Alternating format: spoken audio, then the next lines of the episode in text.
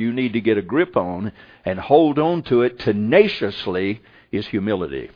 And the Bible proves this beyond any question. Let me give you some quotes of some good men. Listen to this. Do not desire to be the principal man in the church. Be lowly. Be humble. The best man in your church is the man who is willing to be a doormat for everybody to walk their boots on. The brother who does not mind what happens to him at all, as long as God is glorified. See it? That person who's really humble, they don't care what you say about them. They don't care what you how you treat them. What they care about is that the Lord is glorified. And, and if that means uh, in the context of you being used in the church and being beneficial to His cause, that's wonderful. But if it isn't, then you ought to glorify Him just the same. There's no such thing as a person being big or important in the church and not being humble. That's his point. Oh, by the way, that's C.H. Spurgeon who said it. Also, nothing will make us so tender to the faults of others as by self-examination thoroughly to know your own heart. Well, when you know your own heart, you won't have much trouble having submissive humility. Here's another one. This one, this one comes from someone more familiar. The beginning of greatness is to be little. The increase of greatness is to be less. The perfection of greatness is to be nothing. Nothing. D.L. Moody said that. And it goes back to what we said in the morning worship service. That's when uh, the Bible said in the passage we read today, and it was said, that, you know, not to be offended when the world hates you, when the world starts persecuting you. Don't be offended.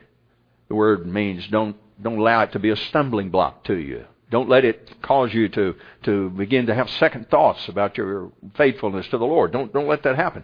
The point about that is, if you consider yourself like Paul as nothing, then nothing can offend you. And the fact of the matter is, um, great peace have they which love thy law, and nothing, nothing, nothing shall offend them. You get offended easily, you just hold on yourself. You're not a person of the book. You don't read it with undertaking of saturation. You don't take it for yourself. You do it out of a moral obligation, but not for personal gain to glorify Him. So what happens is you get offended over the least of things. That's not humility. Humility is to say, "Hey, I probably deserve that." You say, I, am I'm not too I'm not too brilliant. I'm not too smart. I'm, not, I, I, I'm that's probably who I am. That's what I am. Who cares what people think? I mean, when people brag on you, remember who they are. They're human beings who are sinners saved by grace, if they're saved, and if they're not saved, they have their value is zero value to you.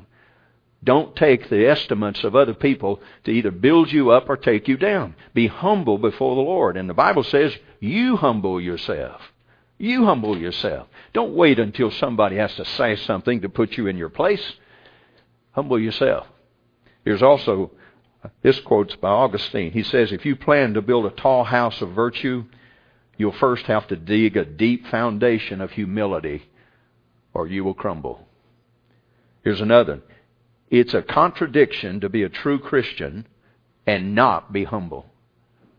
It's a contradiction to be a true Christian and not be humble. Here's another one. Charles Wesley said, Keep us little and unknown, prized and loved by God alone. So keep yourself little and unknown. Don't spread your name around. Don't act like you're somebody. Know what you are. You're nothing but a low down, scoundrel, wicked sinner saved by the grace of God. And if you never get away from that, you won't have to be worrying about somebody putting you in your place you'll already be in your place, humble before the Lord. Here's one more. Pascal said, Do you wish people to think well of you? Then don't speak well of yourself. That'll put us in the right place. If you want people to speak well of you, do not speak well of yourself. Let other people do it. Let another man praise you and not yourself. Never let a word cross your lips that lifts you up and speaks of you as being important or, or seriously above others. Don't do that. The Bible says in three passages of Scripture succinctly that that's from a heart that does not have humility in it. So here's the, the passage in Luke chapter 4 is familiar to all of us. We know this passage. Luke chapter 4 is the setting of the temptation of Jesus Christ. Let's read it only for the sake of getting from it the one phrase out of it that I need. Verse 1 Jesus, being full of the Holy Ghost, returned from Jordan and was led by the Spirit into the wilderness. Verse 2 Being forty days tempted of the devil, and in those days he did eat nothing, and when, he, when they were ended, he afterward hungered. The devil said unto him, If thou be the Son of God, command this stone that it be made bread. Jesus answered him and said, It is written that man shall not live by bread alone, but by every word of God. That comes from Deuteronomy 8:3. Verse 5. The devil taking him up into a high mountain showed him or unto him all the kingdoms of the world in a moment of time. And the devil said unto him, All this power will I give thee, and the glory of them, for that is delivered unto me, and to whomsoever I will I give it. If thou therefore wilt worship me, all shall be thine. Jesus answered and said unto him, Get thee behind me, Satan, for it is written, Thou shalt worship the Lord thy God, and him only shalt thou serve. In verse 9, he brought him into Jerusalem, and set him on the pinnacle of the temple, and said unto him, If thou be the Son of God, cast thyself down from hence. For it is written, He shall give His angels charge over thee, to keep thee, and in their hands they shall bear thee up, lest any time thou dash thy foot against a stone. Jesus answering said unto him, It is said, Thou shalt not tempt the Lord thy God. And when the devil had ended all the temptation, he departed from him for a season, and Jesus returned in the power of the Spirit into Galilee, and there went out a fame of him throughout, or through all the region round about.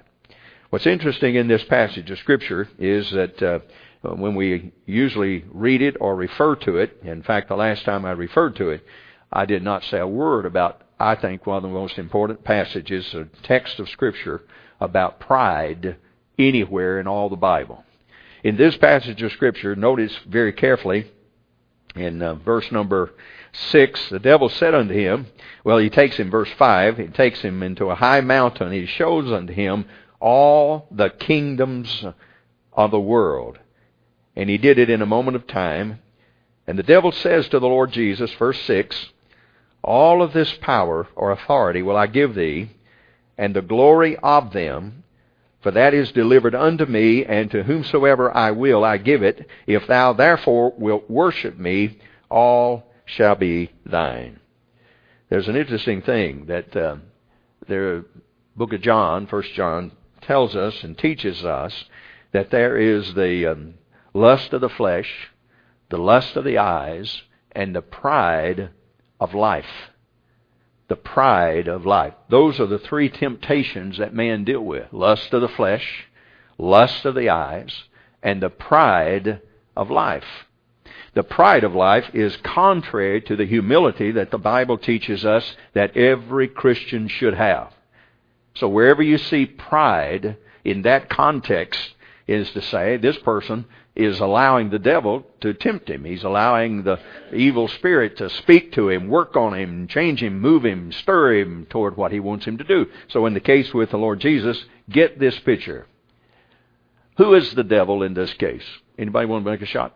Who is he? I mean, obviously we know he's the devil, but who is the devil? What's, what is he? What is the devil? I can't hear you. An angel. And wh- who made all the angels? The Lord Jesus Christ did. Now get the picture. You have this created being saying to the Creator, If you'll bow down to me, I'll give you everything you see. Psalm 50 says, The earth is the Lord's and in effect everything therein.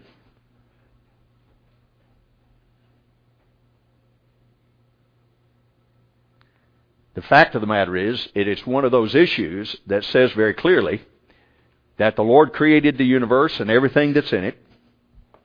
And the fact is that the devil, who is a created angel, comes to him and says, All of this you see, I'll give it to you.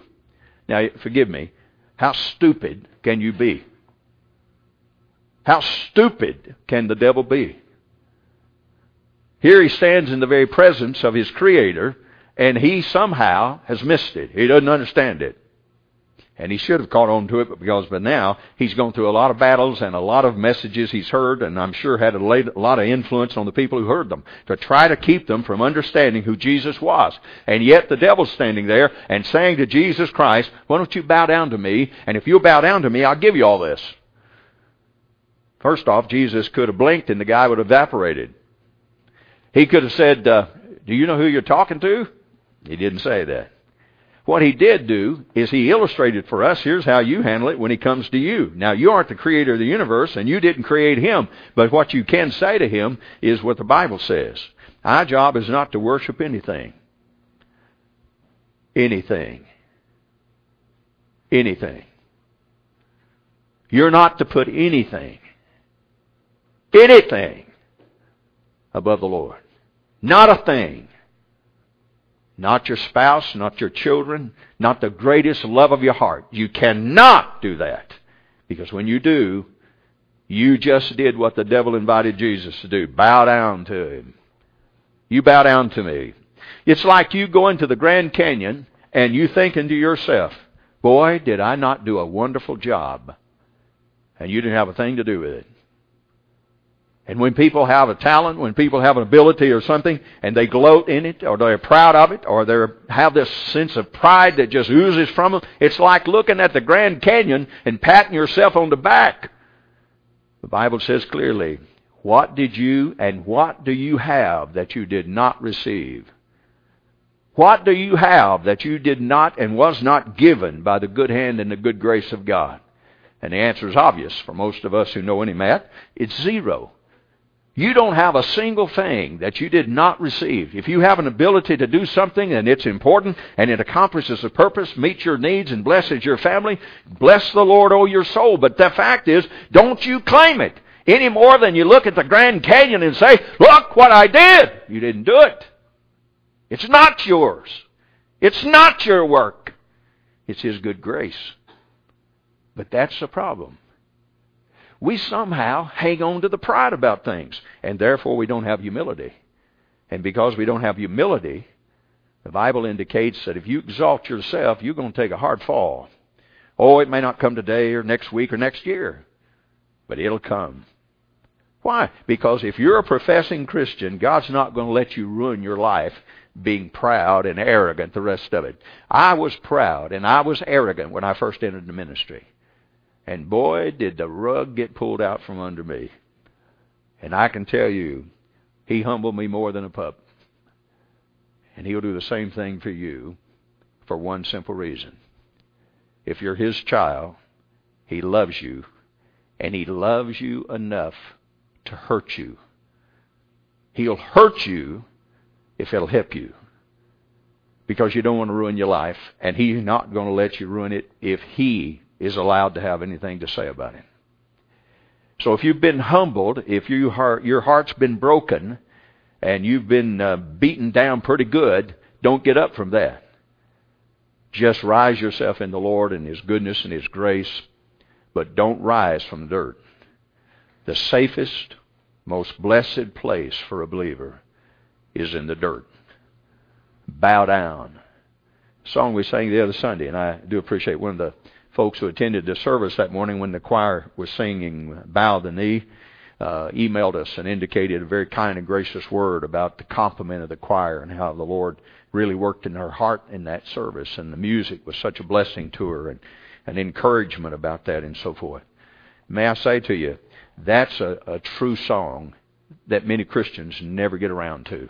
Not everybody. There's some Christians who bow the knee every morning. I mean, uh, they don't just have devotions. They get down on their knees and have devotions right here in the New Life Baptist Church. There are folks in our fellowship who, who believe in, in the, the getting down, getting down low. Isn't it interesting that the Muslims get down low? Isn't it interesting that the Jews get down low?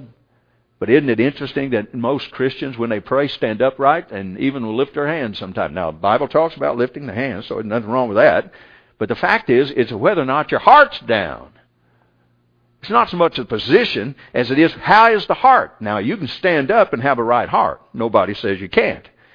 But for some, getting down on your knees, and oh, by the way, oh, by the way, oh, by the way, there was an article came out in a magazine that's written for Christian people, comes across our desk maybe quarterly.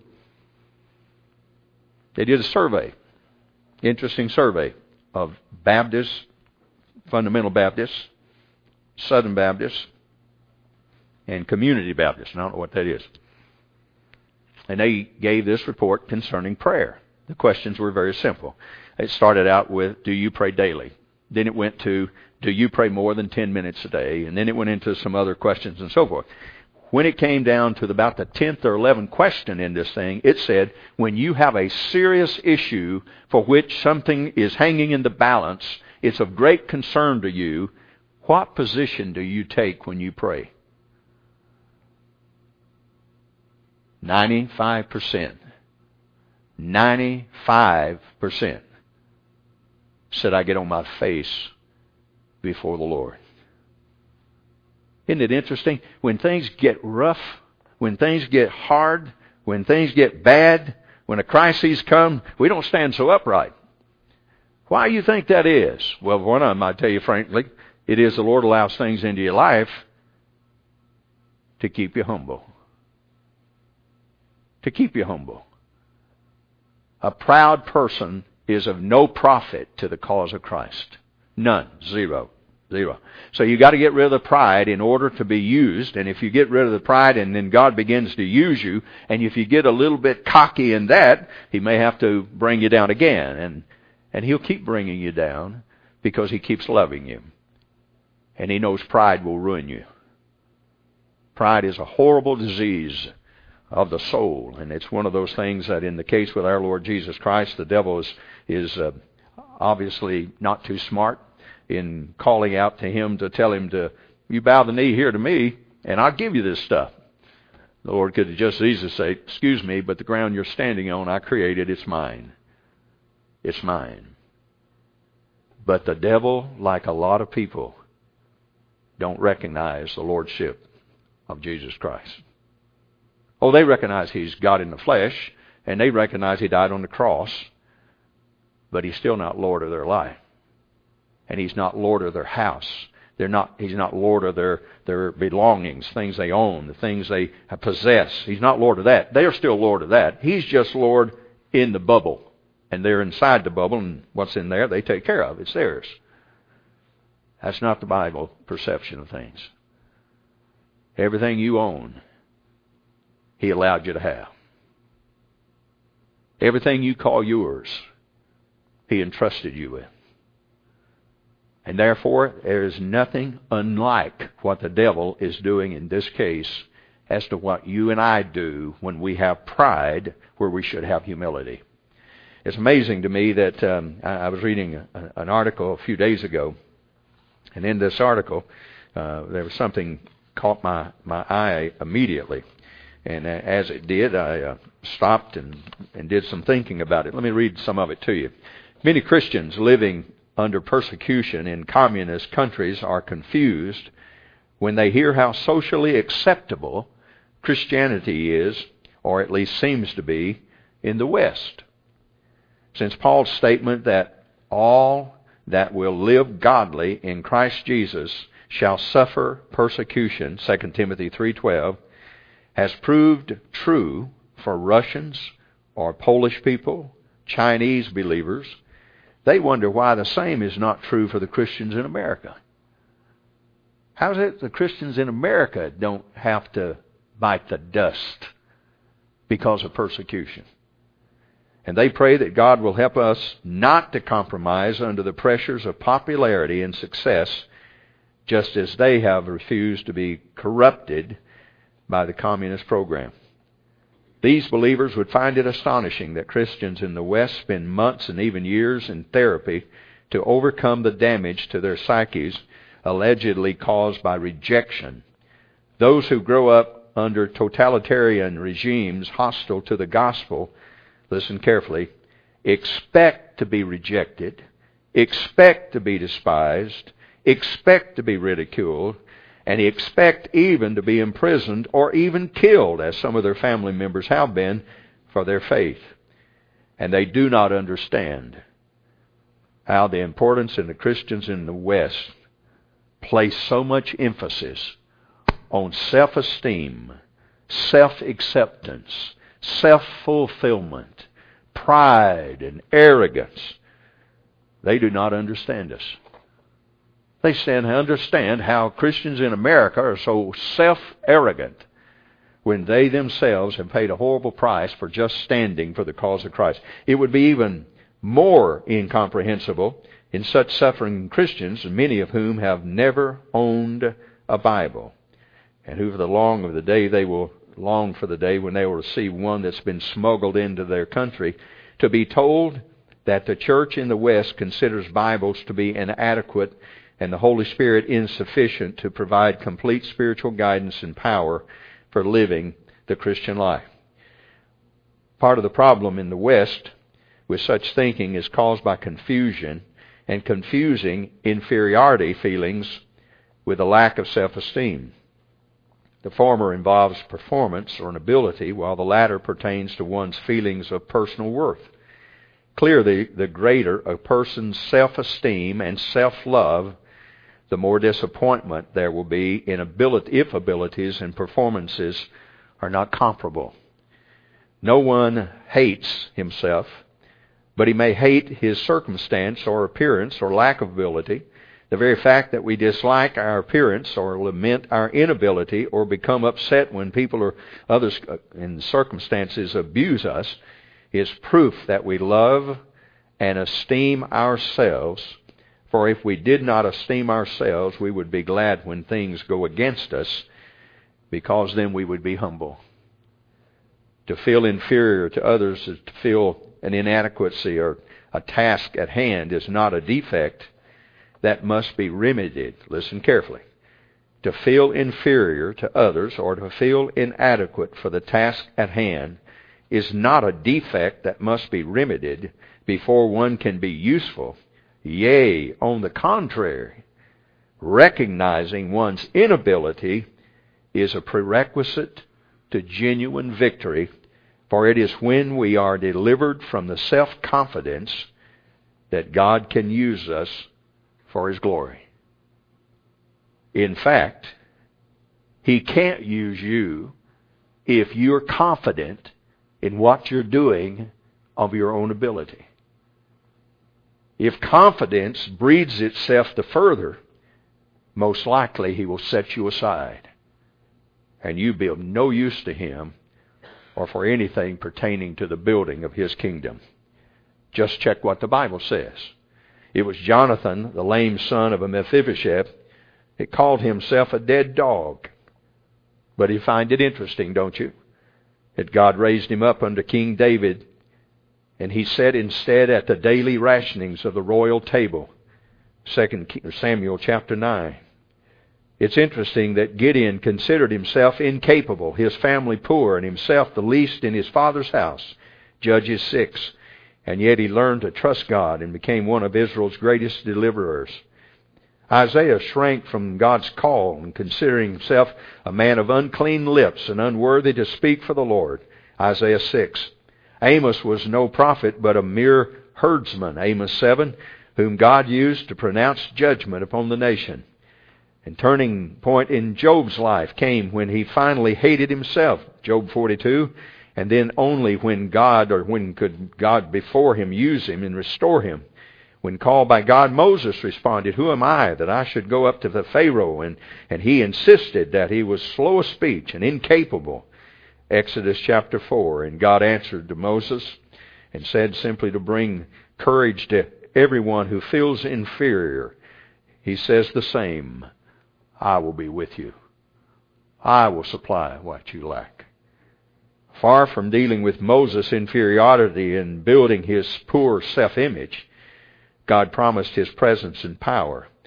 In fact, he chose Moses, the meekest man on the earth, Numbers 12, to confront the world's mightiest emperor in his palace and deliver his people so that God and not man would have the glory. I say to you that that's written all through the scriptures.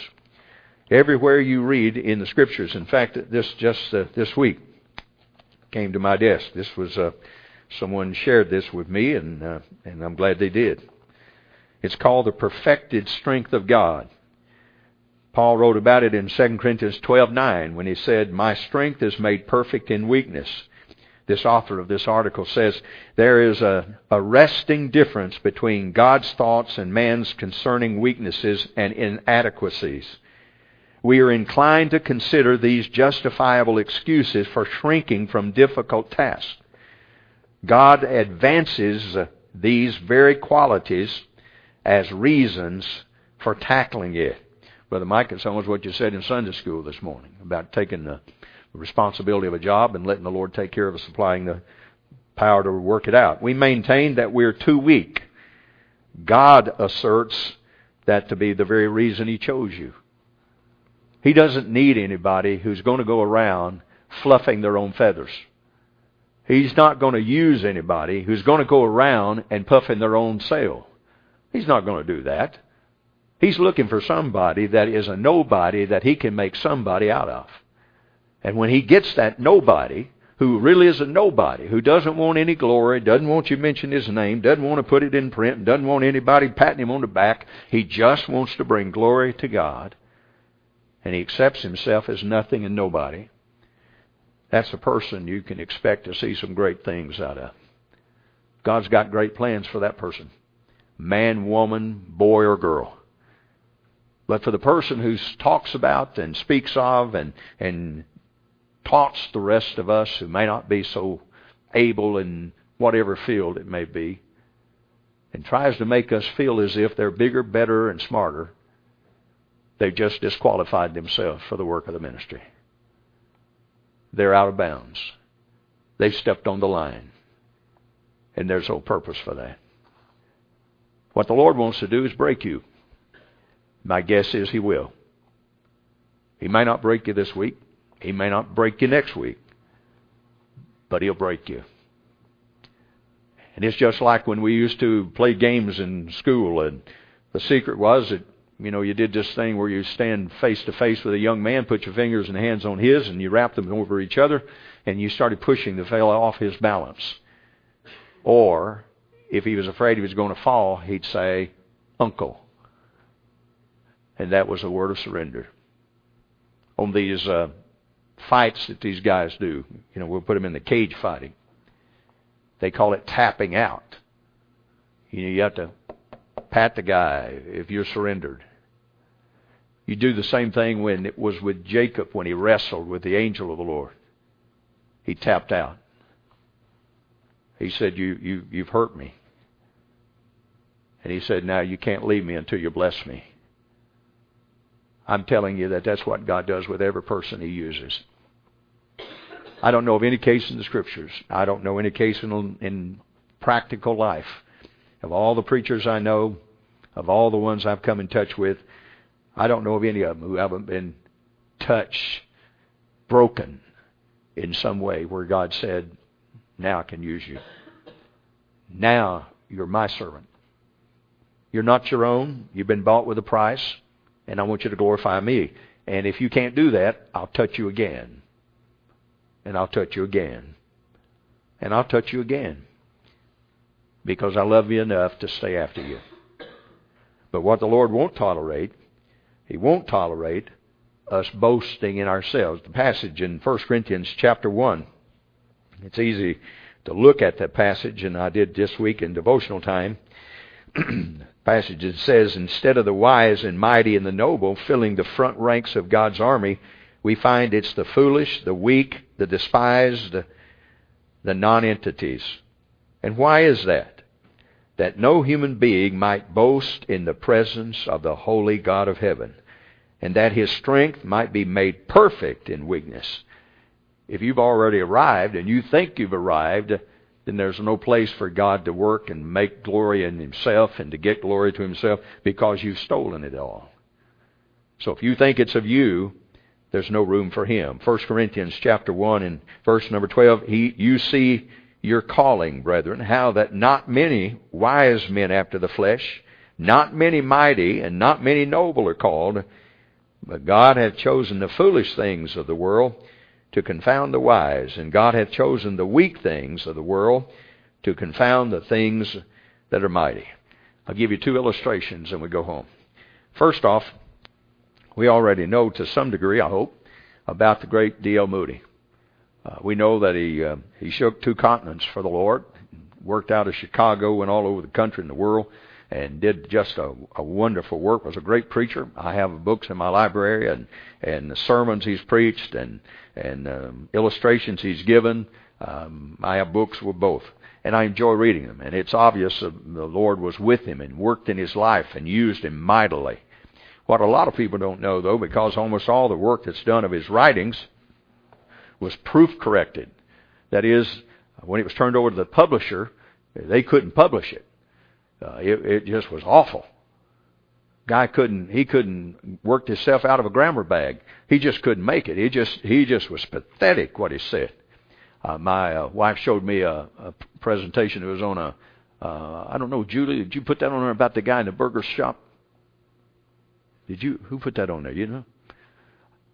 It has a sign on a burger shop, and it says something like this: "Our grill is closed and we are, and he says, he was trying to say our, and he says R, A R E R. And my point is, the grammar was so pathetic, you wouldn't understand the sign. I mean, this was this is bad all the way around. The point about that is, that's what D.L. Moody was.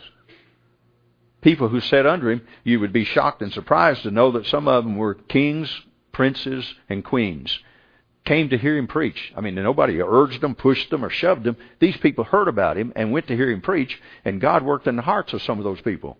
The elitists, the rich people came to hear him. But he killed the King's English. I mean, he just butchered that thing.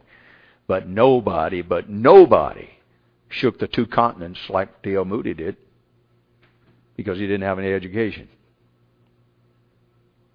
He was just a shoe salesman. That's what God's looking for. I was in Ohio years ago when we pastored up there, and uh, we had always heard of the great Canton Baptist Temple. And uh, Dr. Harold Henninger. I respected him before I ever heard him because I knew the work he had done and the ministry he'd built, and the church was hundreds, maybe 2,000, 3,000 people, big church. And uh, I went to hear him. I've never in my life been so unimpressed with a preacher in, in anything I've ever heard. I mean, and I'm not being disrespectful, because when he got done doing what he did, there were decisions made in that service just like there was something beyond this guy's preaching that got this done. This wasn't just built on the sermon was good and it was a great outline and a couple of good illustrations thrown in. There was something about this thing that obviously the Lord was in, and people came to faith in Christ when that guy got done. I was in a service where Lawrence Arney and Judy and I and the boys, I believe, went to Lawrence Arney's church, and Brother Loney had a large church in Ohio. Lawrence Arney read every single word in every sermon, and yet he built a big church, huge church. People came to faith in Christ almost every service. Read every word, never looked up. He'd just get in the service, put his head down, and start reading. And he read for 45 minutes, and then he got up and he gave an invitation, and people just came to faith in Christ. Why does that kind of thing happen? Because these men were not educated men for sure, but only on the top of that, these men didn't see themselves as anything. They they had just been called of God to go do a work, and they said, "I'm nothing. I don't. I'm not able, to, capable to do a great work for you." And the Lord would say, "You're exactly who I'm looking for, because you won't break your arm patting yourself on the back. I want you to come preach for me. And those men did. There's one other, and uh, most of us who know any church history would know about him. His name was Wilberforce. You remember the guy in uh, in uh, what Britain, I guess it was. He was a guy who had such an impact on slavery, and even impacted America. Did a lot of writing and communicating and so forth. What most people don't know about Wilberforce is, with a name like Wilberforce, you'd think this guy was a giant. Uh, you'd think he was as big as Gary Elfers. You know, you think this this guy's got it, man. This this is Wilberforce. Wilberforce was a runt. I mean a runt. And one man said it right. He said when Wilberforce got up to speak, it was like a shrimp clawed up on a table, and you could hardly see him. But when he got down, was like a whale just got off. Because it wasn't in his size and it wasn't in his looks, and most of us understand that the Apostle Paul was considered, quote, a runt some of those who wrote about him and those historians who made references about him said he was a small stature, not just small stature. This was a runt. But boy, was the Apostle Paul something for the Lord. But do remember, he recorded all those things that might be pluses in his life. But he counted all those but dung, waste of a body, a beast counted all of it but the waste of the body that he might know Christ and he might serve him faithfully. Gave up all the titles, all the accolades, and all the prospects of rising to the top of the world that he might be a servant of the Lord Jesus Christ and call himself nothing in the process. Let me tell you, that's what the Lord's looking for. He's not looking for somebody who's already made themselves and now they're ready to go and, you know, they're ready to go fight a great battle for the Lord. That's not what he's looking for. Because he knows you'll get the glory. You'll take the glory. And don't you think you wouldn't? Deep inside of every one of us, there's this little spark and this little place where if the right things were said and the right words were said and were shared, it would be easy for you to begin to gloat in something you've done or something that you've said or some action you've taken that they brag on, and sure enough, all of a sudden, you begin to get big breasted. You begin to think highly of yourself. And yet the Bible says we think too highly of ourselves already. And one of the things we've got to start doing is thinking less of ourselves and more of Him. The more you think of yourself and build yourself up, the less the room is for Him to do anything in your life. And I'm telling you, if you ever want to do anything for the Lord, you need to have a lot of room for Him to work. And therefore, if you stack your life with all the stuff that you want to do, and don't leave room for Him to say, here's what I want to do with you, but I want you to get rid of all that.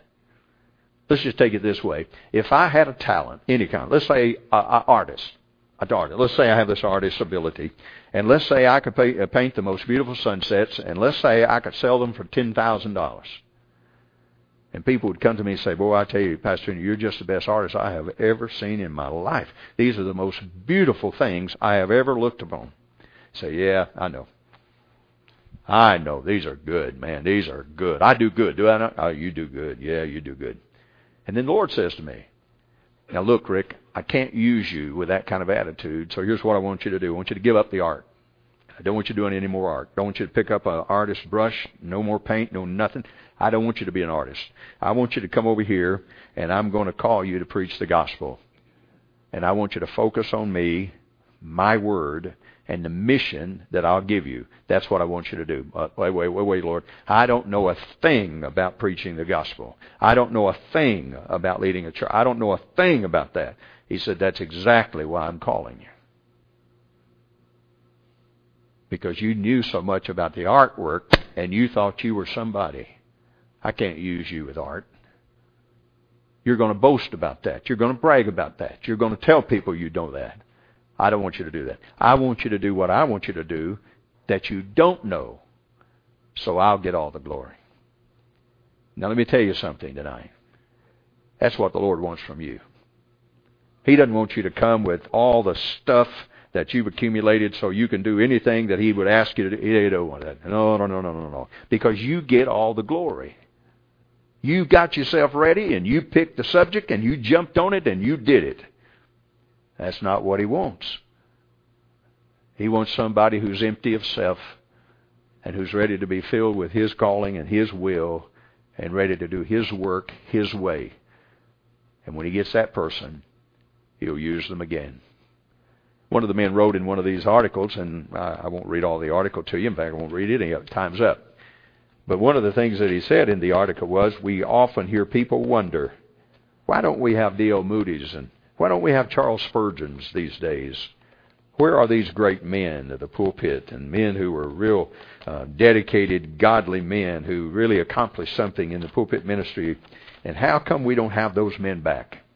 One man wrote in the article as an answer to that, he said very simply, because we in our programs in our schools and everywhere else, in our programming on television and all the media, we promote the idea of us being uh, self-educated kind of people. That is, you do what you got to do to get what you need to get. And what happens then is that you get all this, and then you begin to take pride in it, and then you're not usable. And so this man said, if we just had more people who would just accept the fact they don't know how to do the things of the Lord, but they're willing to do it if He calls them, points them to it, directs them to it, they jump on it in a heartbeat. He's looking for a person who'd pioneer that kind of spirit. And I say to you, that's exactly what he's looking for. I agree with this man wholeheartedly.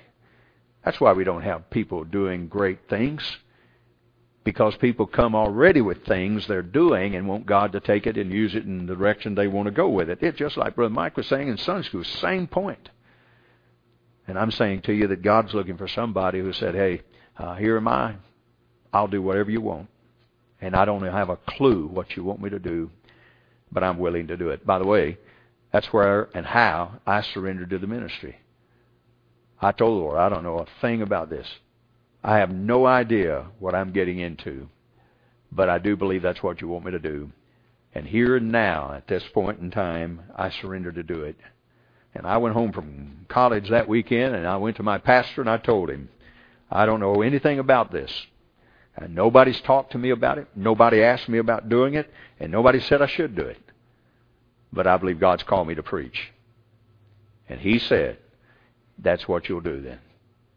I will help you. But the Lord will use you if you come empty handed. Not hands full of what you believe He wants to use, but rather come empty handed. I have nothing. Nothing. I just come empty handed. I'm telling you, that's how it is to be used of God. And I say to you this evening that no greater joy is there in living the victorious Christian life than to see God take somebody who's a nobody and make them into somebody for Him. That's what He's looking for. Question is, are you humble enough to be used by the Holy God of heaven? Let's pray together. Our Father, we thank you for your word, and we thank you for the great truth about humility. And Father, it is a great truth. It, it, casts questions upon us as to whether we've truly been saved by the grace of God when there is no sense of humility about us. When we have a, a sense of arrogance and cockiness and early in in my own ministry, my own life, I remember so intensely being convinced and convicted about the attitude I was showing and how gracious and kind the men around me at that time were to help me to see it, such a sinful, wicked kind of attitude. And I'm grateful for that to this day. And I thank you and praise you for what you show us from your word about the importance of humility and about the curse of pride, how it eliminates us from being used of you. And so this evening, I pray you'll drive this truth into all of our hearts. All of us need this. Every person in this room needs this. This preacher needs this. All of our deacons need this. All of our Sunday school teachers need this. All of our workers need this. Every usher we have, every choir member we have, the folks at the instruments, and all the folks in the nursery, everywhere, everybody in the New Life Baptist Church needs to have a spirit of humility. We need to be recognizing that our place is at the feet of the Lord Jesus Christ. We're not equal to Him to stand beside of Him. Uh, we can stand up for Him when He's not present, but we need to bow when He comes around. When we fail and sense we're praying and seeking His face in a very serious matter, we won't have any problem falling down on our faces because that's what most people will do. We really get low when we have a need because we want Him to see and recognize that we're nothing and He's everything. So help us in our service for you and our volunteering ourselves to be used of you. Help us to come, first of all, empty handed. Help us to come with an open heart, that is, an open plan for our lives to say, whatever you ask, I'll write it in. That's what I'll do. and not to second guess you and not to try to direct your steps toward our will, but our will toward yours. Guide and direct us through this, I pray. And even in this service, you'll speak to our hearts. If there's a person here who is already doing contrary to your will, but not coming to faith in Christ, I pray, Father, you'll draw them this evening in this service. Thank you for your goodness, your grace, and your patience. And you are patient with us. And I pray you'll work in our lives to glorify yourself. Bless this invitation to that end. In Christ's name we pray. Amen. I'll ask you to stand with us. If you need a hymn book, you can turn to 390, I believe. 390. Three